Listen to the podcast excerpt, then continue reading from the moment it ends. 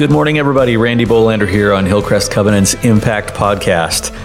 Glad to have you with me this morning on this rainy morning in Kansas City. I'm not sure if it's raining where you are, but it's raining here.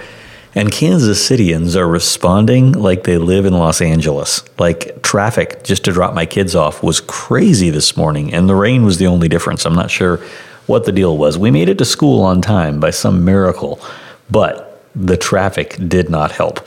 Glad to be uh, with you after a very busy weekend. I'm sure yours was as well. Uh, yesterday was full of uh, church in the morning, soccer in the afternoon, small group in the evening. Uh, just a long, full, but good day. You know, there are full days that wear you out, and there are full days that uh, leave you just kind of energized. And yesterday was that kind of day. Kelsey, my wife, spoke in the morning, uh, which was kind of an interesting thing for me to not be preaching on a Sunday because I have preached all but just a couple of weekends in the last year and a half. And some of those weekends I've been preaching somewhere else. And so to not preach was, was kind of a break. I noticed that Sunday or Saturday night, Saturday night, my brain was was free. I didn't, I wasn't running through my notes. It was kind of a fun experience. Uh, it was a very fun experience to have Kelsey preach. Preached on Revelation four and the beauty of God uh, was just tremendous. And she really encouraged us to spend some time this week putting our prayer list aside and spending time just honoring and worshiping God for who He is and what goes on around the throne room. What happens in the presence of God that for eternity, angelic beings and elders can say, Holy, holy, holy is the Lord God Almighty who was and is and is to come. What is going on in that environment? What must that be like? So it was a great message. If you uh, missed it, grab the podcast. The video will be up later today, which is Monday, and uh, audio as well. It was just a just a, a, great morning. Had a lot of fun.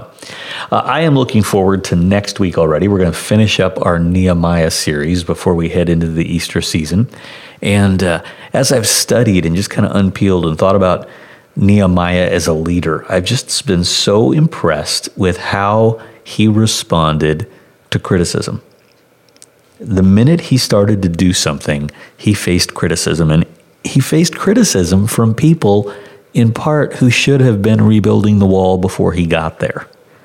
It's so interesting. They didn't do anything for decades, and when somebody shows up on the scene and starts to do something, they criticize them and they say, Who are you to do that in our city?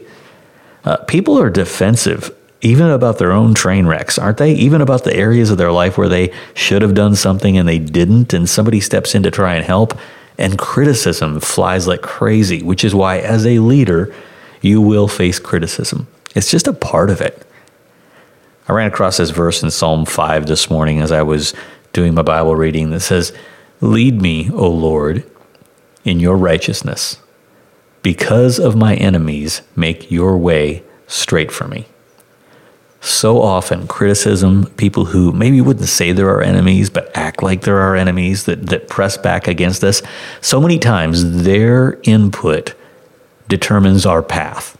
Either they criticize us and we succumb to it, or they criticize us and we go the opposite direction because we're going to show them.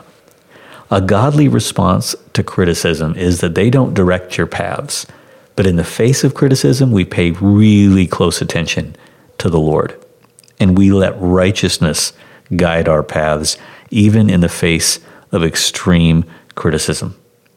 I know there have been times when I've faced criticism that I didn't respond that well. Uh, maybe I pushed back really hard, or uh, I just turned a completely deaf ear to it and was rude in the process. Neither one of those responses to criticism is healthy. Let the Lord determine your response. Let Him be your defender but be kind and be righteous in the middle of it. Hope you have a great Monday.